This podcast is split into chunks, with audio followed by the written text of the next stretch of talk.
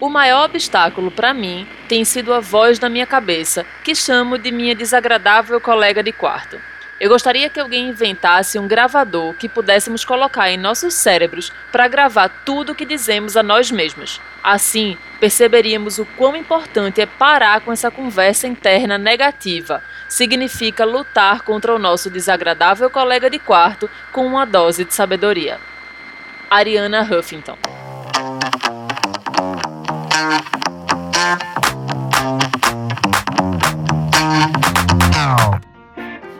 Sejam bem-vindas e bem-vindos ao Chá com a Impostora, o seu espaço quinzenal para compartilhar vulnerabilidades com leveza. O meu nome é Ana Terra. Faço uma lista de tarefas muito maior do que eu sou capaz de cumprir, durmo menos do que preciso e sou anfitriã desse podcast. Essa semana a gente tem uma surpresa para quem assinar qualquer apoio mensal do Chá com a Impostora. Vocês estão sabendo? A impostora me disse que ela própria vai mandar um áudio motivacional agradecendo as novas colaboradoras e colaboradores. Eu falei isso só porque eu sei que ninguém vai se inscrever. Eu quero só Vai, minha gente, me ajuda a mostrar para a impostora que ela tá errada. Pode entrar e colaborar com o nosso projeto via PicPay ou, se você nos escuta de fora do Brasil, via Patreon. A partir de 10 reais por mês, o preço de um pacotinho de chá, você já nos ajuda bastante. Acesse chacoimpostora.com apoie e conheça as recompensas. Tem até a opção de você acompanhar as gravações ao vivo e interagir com a gente. Contamos com a sua ajuda. Agora vamos para o tema do episódio onde aperta o calo das pessoas que estão na linha de frente das notícias? Como se sentem no momento de maior descrédito do jornalismo?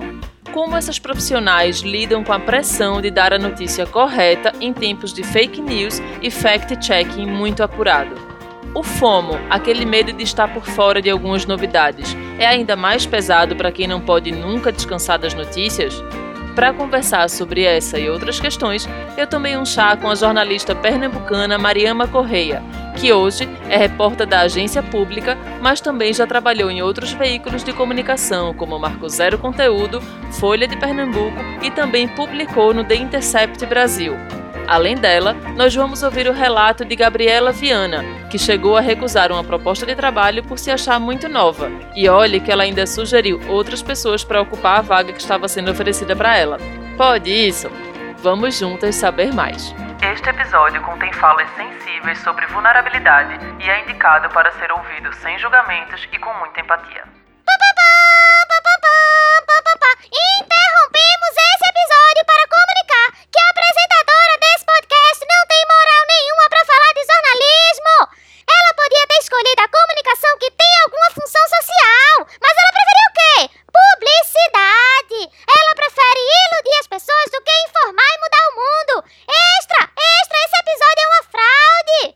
impostora. Ó, deixa eu interromper o teu plantão aqui rapidinho para te dizer que, primeiro, essa é uma visão bem ultrapassada da comunicação, viu? Publicidade não é só para vender carro, nem mostrar famílias perfeitas, reluzentes à luz da manhã para vender margarina, não, viu? Agora, de fato, a gente precisa valorizar e glorificar de pé o jornalismo ainda mais em tempos como esse que vivemos, né? Esses trabalhos desses profissionais é sistematicamente posto em dúvida. A gente está vivendo a pandemia de um vírus e também da desinformação. Mas fica aí na tua que eu quero acolher nossa convidada. Oi, Mariama. Eu achei massa que tu topou bater esse papo com a gente. E assim, eu sei que a gente tem que estar tá com a cuca fresca para poder fazer essa conversa. E também porque Recife está muito quente. E aí eu preparei um chá gelado aqui de gengibre com limão, que para mim ficou ótimo, tá só faltando uma dose de gin para ficar perfeito. E você aí de São Paulo, tá bebendo algo? Aproveita, né, se apresenta para quem tá nos ouvindo. Quem é Mariama Correia? Oi, Ana, tudo bom? Que bom conversar com você. Estou muito feliz por esse convite. É, enfim, estou aqui bebendo alguma coisa mais forte, porque trabalhar com notícias não tá fácil. São Paulo tá um calor terrível também, então eu adicionei algum álcool aqui e tô bebendo um vinho à la Dani Keaton para conversar com você. E eu sei que você está acostumada a ser a pessoa que faz as perguntas, né? Mas parece que o jogo virou, não é mesmo? Então, assim, vou começar fazendo a primeira pergunta dessa entrevista. Entrevista? Quem tu pensa que é para dizer que é uma entrevista, É, impostora, você me diz isso desde a primeira conversa que eu tive aqui no podcast. Mas eu tenho entendido que isso pode não ser uma entrevista jornalística, mas é sim uma entrevista, tá? Então, sim, Mariama, o que eu ia te perguntar é: para você, o que é a voz da impostora? A voz da, impostora, para mim, é, é, uma, é uma voz muito familiar, sabe? É, que me acompanha, eu acho que há muitos anos, né? Quando vocês fizeram o, o convite, eu comecei a refletir sobre isso e pensei que essa voz dessa impostora, ela me acompanha é, desde, acho que, de infância eu vejo muita gente falando da síndrome de impostora no trabalho, né? Quando, quando é colocado numa posição de liderança, uma posição de destaque no mundo de trabalho, muitas mulheres sentem isso. Mas eu acho que a, a voz da impostura, para mim, é uma voz que é muito familiar, porque é uma voz que eu ouço há muitos anos, que desde a infância, e que é uma voz minha, né? Que é uma voz muito próxima ou igual à minha. E aí é muito difícil distinguir essa voz da impostora da, da minha voz mesmo e, e da minha do meu senso, assim, sabe? De, de ridículo, às vezes, que é uma coisa que também protege a gente, às vezes, assim, sabe? É, enfim, da noção, da, da, enfim, do autocrítica saudável. Mas é verdade, é, a gente já teve, eu acho que todo episódio a gente tem, é, as pessoas trazem esses dois pontos, né? O quão a impostora pode ser agressiva e negativa, mas o quanto ela pode nos proteger da nossa própria vaidade, inclusive, né? Então, eu acho interessante essa visão também. E bem, eu vou fazer um breve currículo aqui de Mariama e você me corrija se eu estiver errada, mas você é formada pela Universidade Católica de Pernambuco, pós-graduada pela UFPE, além de ser repórter da agência pública, você também passou pelo coletivo de jornalismo investigativo independente Marco Zero Conteúdo e pela redação do jornal Folha de Pernambuco. Além de tudo isso, você também assinou matérias no The Intercept Brasil e em revistas da editora Abril e outras publicações. E não acabou não, viu, minha gente? Mariama, ela também participa do Atlas de Notícia, um mapeamento de jornalismo no Brasil, como pesquisadora do Nordeste. E por fim, ela é uma das idealizadoras da Cajueira, uma curadoria de conteúdo de jornalismo independente nos estados aqui do Nordeste. Então, assim, eu fiz questão de falar tudo isso porque eu acredito que essa é uma trajetória e tanto. E dentro dela a gente entende que tem várias perspectivas do jornalismo, desde os mais tradicionais, redação de jornal, jornalismo de dados, dos desafios da apuração do jornalismo independente e ainda curadoria de conteúdo. São assim, mil e uma frentes. Então eu estou conversando aqui com alguém que realmente entende e vivencia o assunto jornalismo de diversas formas. E aí eu queria começar, na verdade, bem do comecinho, assim, entender como é que foi a tua escolha para estudar jornalismo, porque assim, a gente entende que jornalista pode trabalhar em uma grande diversidade de cargos. Mas eu lembro na minha cabeça, quando eu estava decidindo fazer vestibular, lá no começo dos anos 2000, para mim jornalismo era trabalhar em jornal ou sentar na bancada de jornal nacional, era por aí, sabe? Então eu queria saber qual foi a tua motivação para estudar jornalismo, se tu teve apoio da tua família, como é que foi esse processo? Então, é, eu acho que desde que eu me entendo por gente, eu, eu queria ser jornalista. Eu não me lembro é, de ter nenhuma outra ideia. É, isso é engraçado. Eu acho que, muito por influência das coisas que eu lia, eu cresci numa família onde meu pai escreve, não é jornalista, mas escreve. E eu cresci muito nesse contexto de livros, de escrita, de leituras. E eu sempre quis fazer, mas eu tinha uma ideia de que eu ia ser jornalista para trabalhar com cultura, com música. Então é isso, a identificação com a profissão sempre houve. É, eu trabalhei durante muito tempo em assessoria de imprensa, fiz um caminho meio que inverso. É, consegui entrar num jornal local, que foi a Folha de Pernambuco, trabalhei com, com mídia tradicional, até o momento que eu percebi assim, que o país estava passando por transformações muito drásticas e que eu me senti meio que é, impotente diante daquelas mudanças e que eu, eu achei que eu não estava fazendo meu papel de jornalista ali, sabe? E eu comecei a entrar meio que numa crise e, e decidi sair para o jornalismo independente. E aí eu fui para Marco Zero Conteúdo e a Marco Zero Conteúdo me abriu algumas outras, alguns outros caminhos também dentro do, do jornalismo independente, com foco em direitos humanos, que é hoje o que eu faço na agência pública, né? Aqui em São Paulo. A gente está falando de jornalismo, de trabalhar com notícia, com informação, e nunca é demais a gente lembrar, principalmente nesse período de pandemia, que nem tu bem falou, que a informação ela é, ou ao menos deveria ser, né, uma das principais armas para a gente saber se proteger e também proteger as nossas pessoas queridas. No entanto, o que a gente está vendo é uma outra pandemia dentro da pandemia do coronavírus, né, que é a da desinformação que vai desde aquele miserável inquilino que está no Planalto até o Ministério da Saúde defendendo remédio, tratamento precoce que não serve a porra nenhuma, até os famigerados grupos de WhatsApp, né, onde a tia do primo da vizinha acaba tendo mais autoridade e relevância do que o trabalho bem feito e bem apurado por profissionais que checam as informações.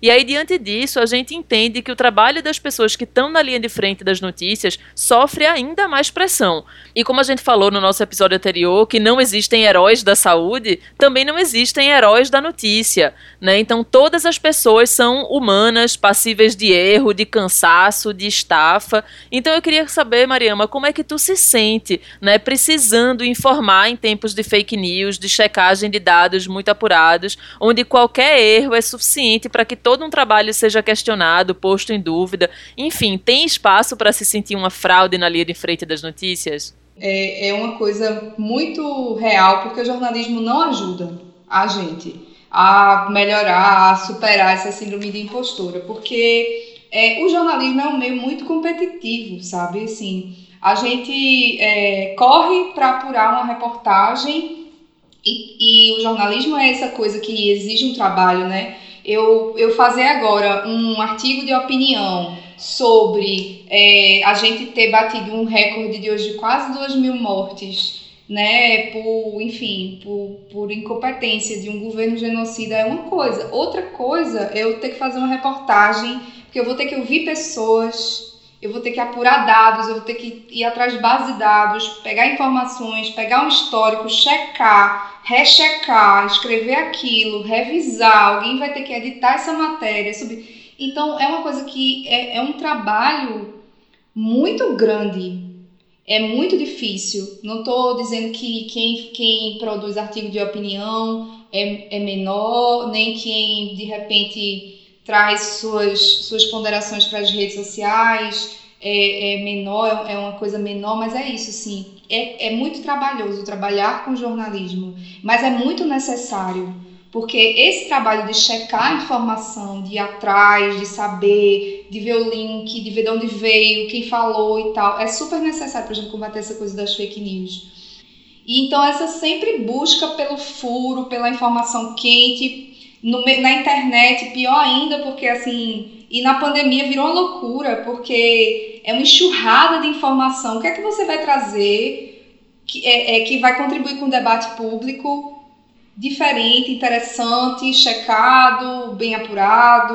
O que é que você vai trazer, sabe? Assim, se está todo mundo cobrindo as mesmas coisas.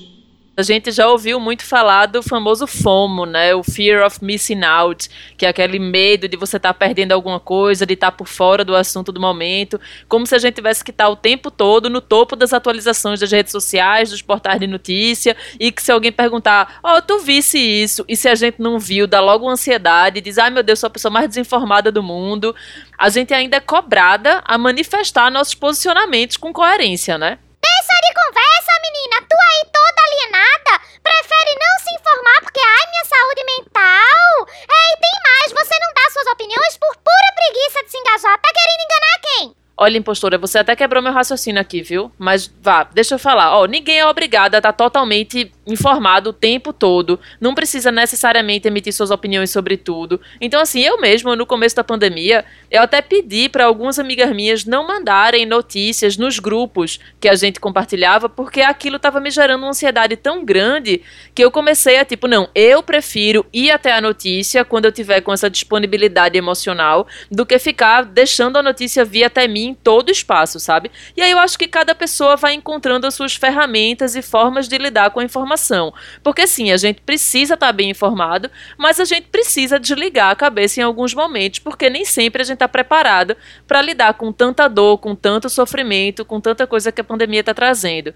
E bom, eu sei que essa pressão existe para você, né, na linha de frente e tudo, mas eu queria saber como é para tu essa sensação de que tem que estar 100% atualizado o tempo todo e que se te perguntarem se você não souber como é que você se sente, enfim.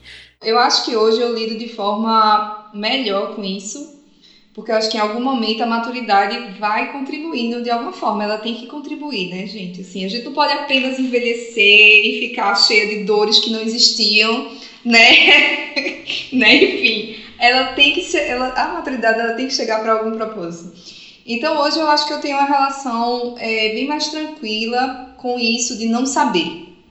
Sabe? Com esse saber de dizer não sei, não vi, não li, não tenho opinião formada.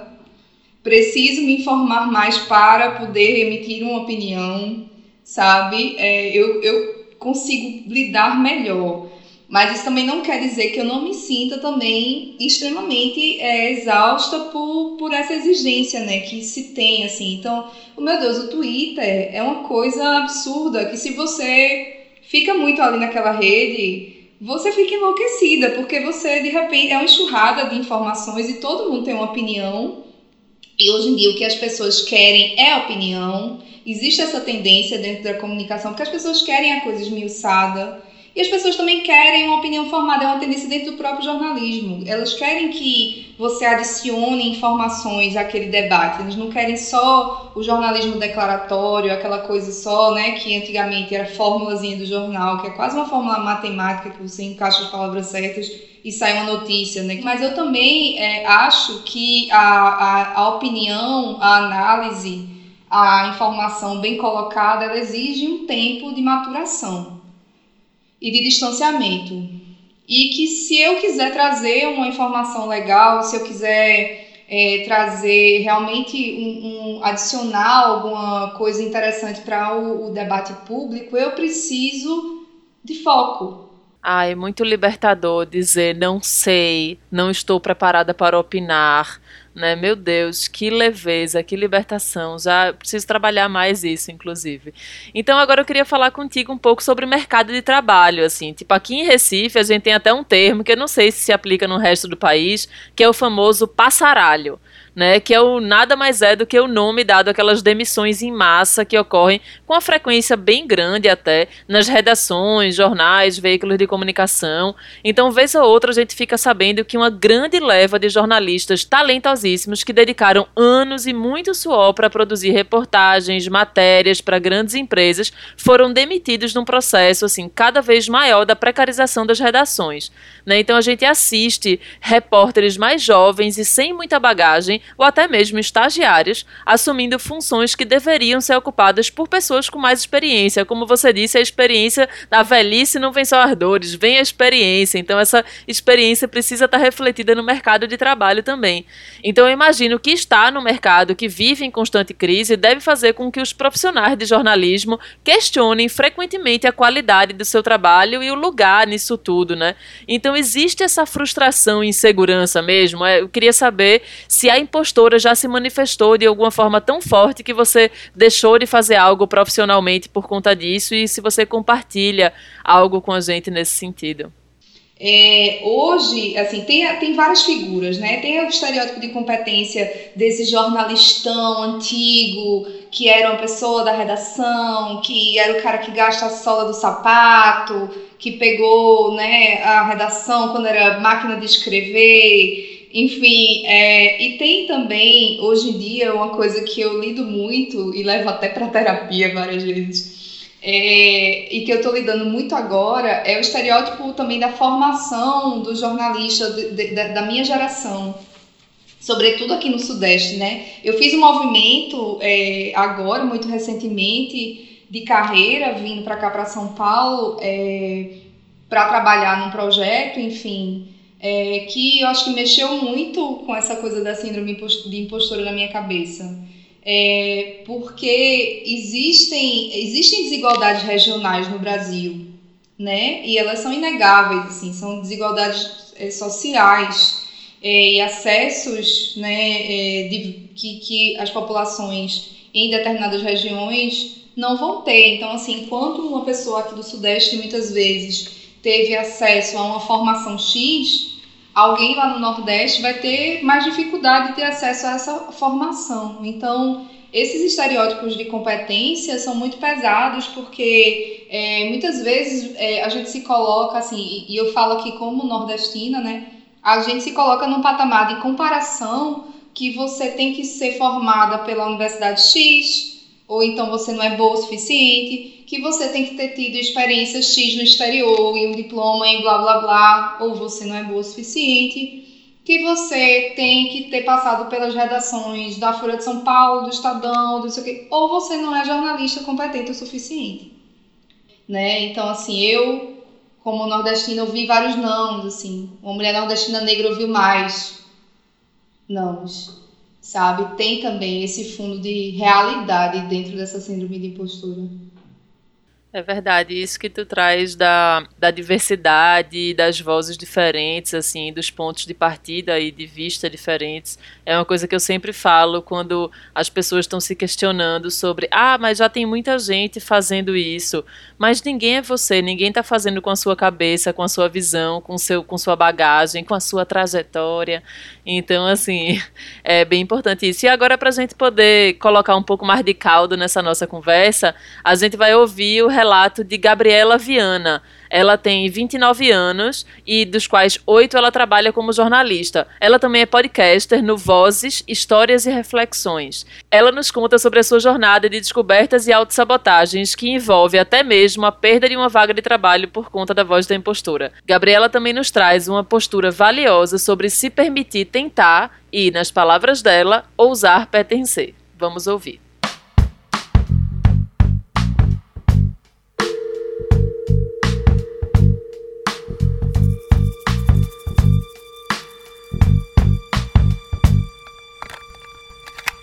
Eu sou Gabriela Viana, tenho 29 anos e estou desde que me entendo por gente lidando com a impostora que habita em mim.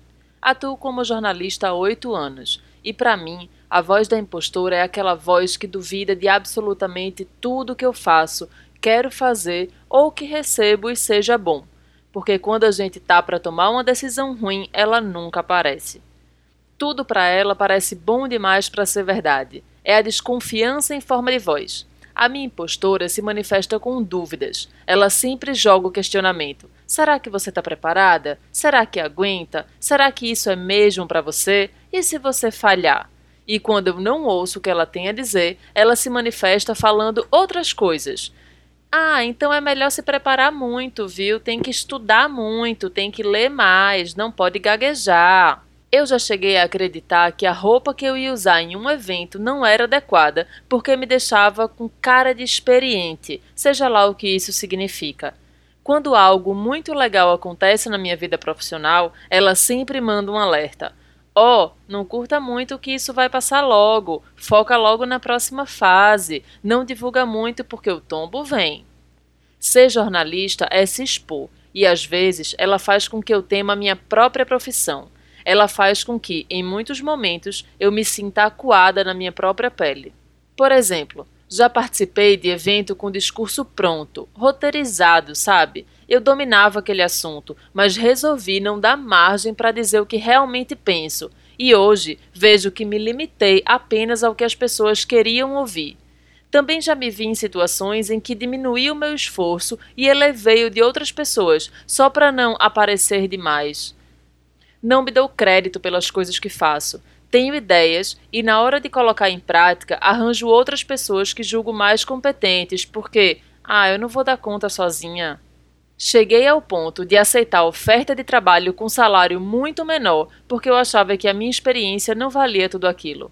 Também já pedi para outros colegas checarem se a minha apuração estava certa, porque algo me dizia que estava fazendo errado. Já assisti outras pessoas fazendo as reportagens que eu queria fazer porque achava que não tinha conhecimento suficiente nessa área.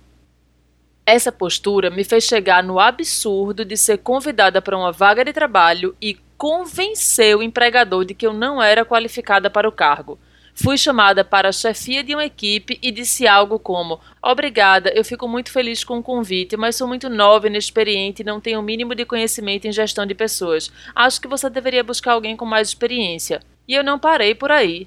Listei o nome de pessoas que ele deveria buscar. O entrevistador fez mil elogios ao meu trabalho e a única coisa que eu sentia era desconforto. Só passava na minha cabeça: quem foi que enganou esse homem, gente? Ele vai ter um choque quando descobrir que eu não sou nada disso. Terminei a entrevista com a sensação de que alguém tinha mentido para ele. Dias depois, percebi que eu não queria mesmo a vaga, mas quem negou a oportunidade não fui eu, foi a impostora. Também já tive casos em que passei semanas apurando uma história e na hora de colocar no ar eu tremia por completo. Tava tudo certo, checado uma, duas, três, mil vezes mas eu me tremia inteira porque eu tinha certeza que tinha algo errado. Passei quase uma semana sem dormir esperando o momento em que iam me pedir uma correção. Na rádio, quando eu comecei a fazer a co-ancoragem no principal programa, minha impostora gritou tão alto que eu simplesmente gaguejava o tempo inteiro, errava informações, me atrapalhava, fui criticada por ouvintes pelo sotaque carioca, por estar atrapalhada e por parecer nervosa. Eu chegava em casa aos prantos e não queria voltar no dia seguinte. Até que, um dia, a âncora do programa me disse fora do estúdio: É uma delícia dividir a bancada com você. É normal ficar nervosa, mas você é muito maior que isso. Se permita aprender, ninguém nasce sabendo.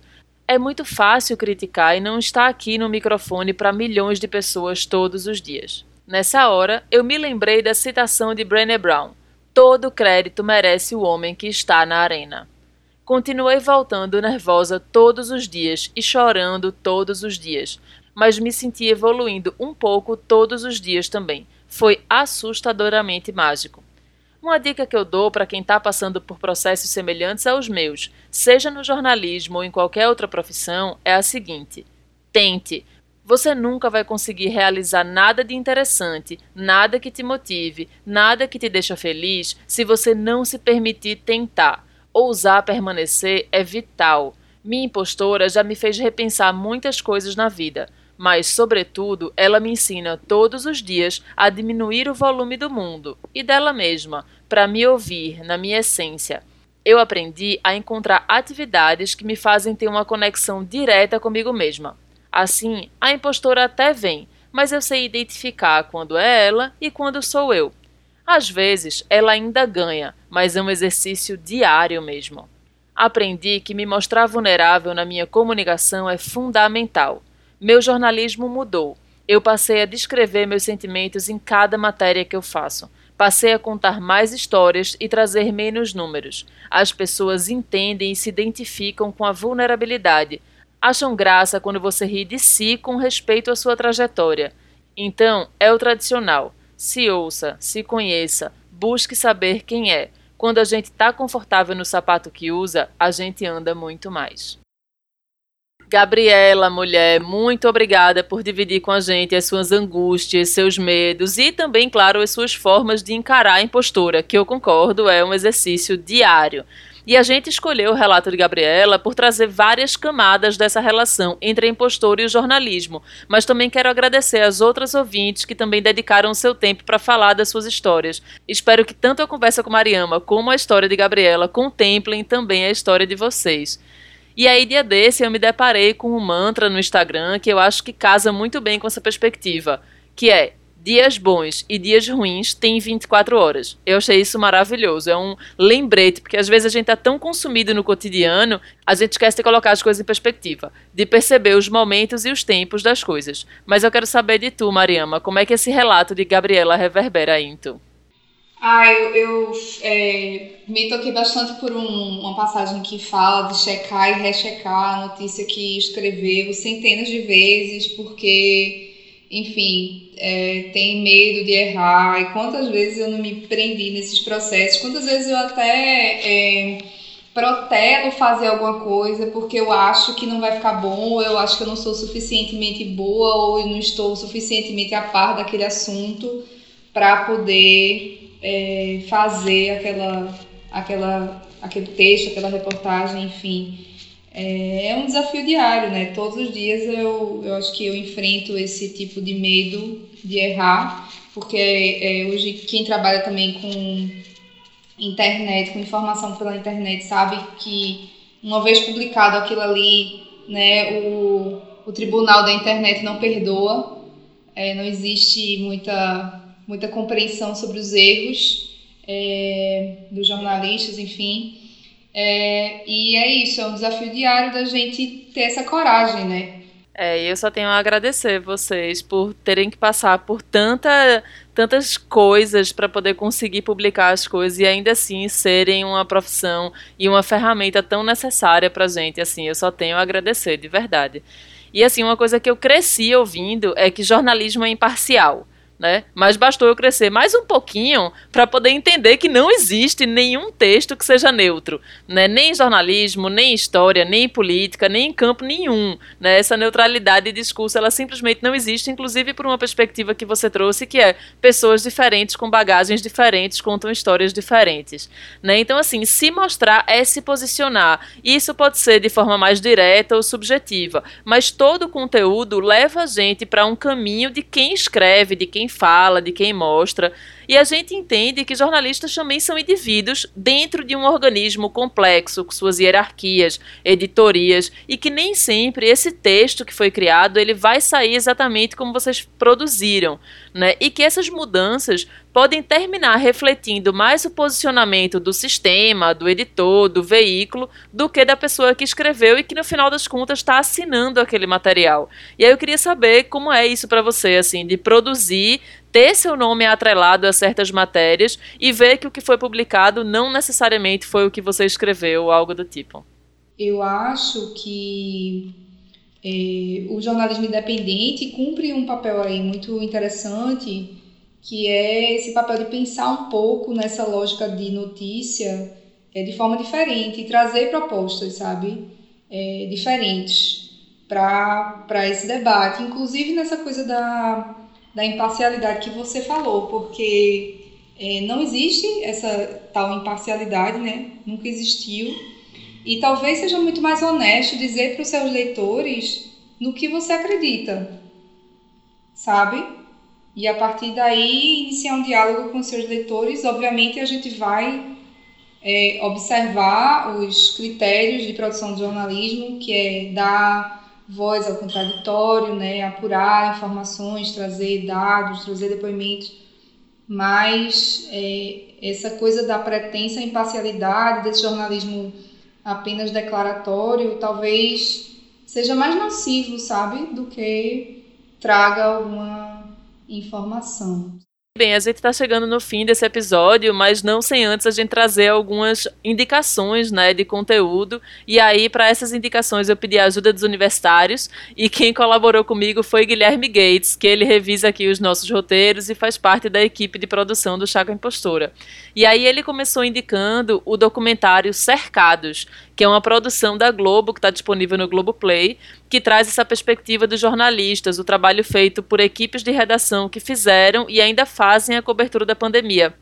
E ele também trouxe a indicação de um livro, A Máquina do Ódio, Notas de uma repórter sobre fake news e a violência digital, que foi escrito pela jornalista Patrícia Campos Melo, da Folha de São Paulo, e trata como a jornalista foi perseguida por publicar uma série de reportagens que expuseram o esquema de disseminação de notícias falsas em apoio a esse genocida do Planalto nas eleições de 2018. E aí, para tentar deixar as coisas um pouquinho mais leves, vou indicar um podcast chamado Vida de Jornalista, que é apresentado por Rodrigo Alves e que conta, na perspectiva de quem produz as notícias, um pouco de como é que funcionam as dinâmicas de quem trabalha na área. E aí eu queria saber de tu, Mariama, o que é que tu indica pra gente, o que é que tu tem na manga de indicação de conteúdo para complementar nosso papo?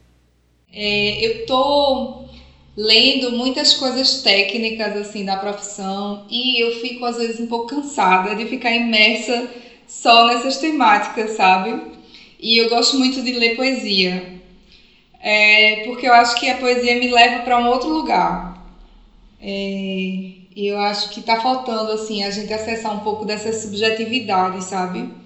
no nosso dia a dia, num dia a dia tão pesado como esse que a gente está vivendo, eu acho que a poesia é esse lugar, assim, um pouco de refúgio, às vezes, de abstrações, sabe? Da, dessas realidades tão duras que a gente está vivendo. E aí, é, eu gosto também de conhecer é, autoras mais do, no, do nosso tempo agora, né? É, e é engraçado que o Instagram tem sido uma ferramenta legal para mim para conhecer essas autoras, sabe? É, eu conheci uma mulher chamada Angélica Freitas, que ela é, é gaúcha e ela tem uns, uns livros muito legais, assim, ela é, é uma baita voz, assim, sabe? É, entre essas novas poetas, né, é, da nossa geração.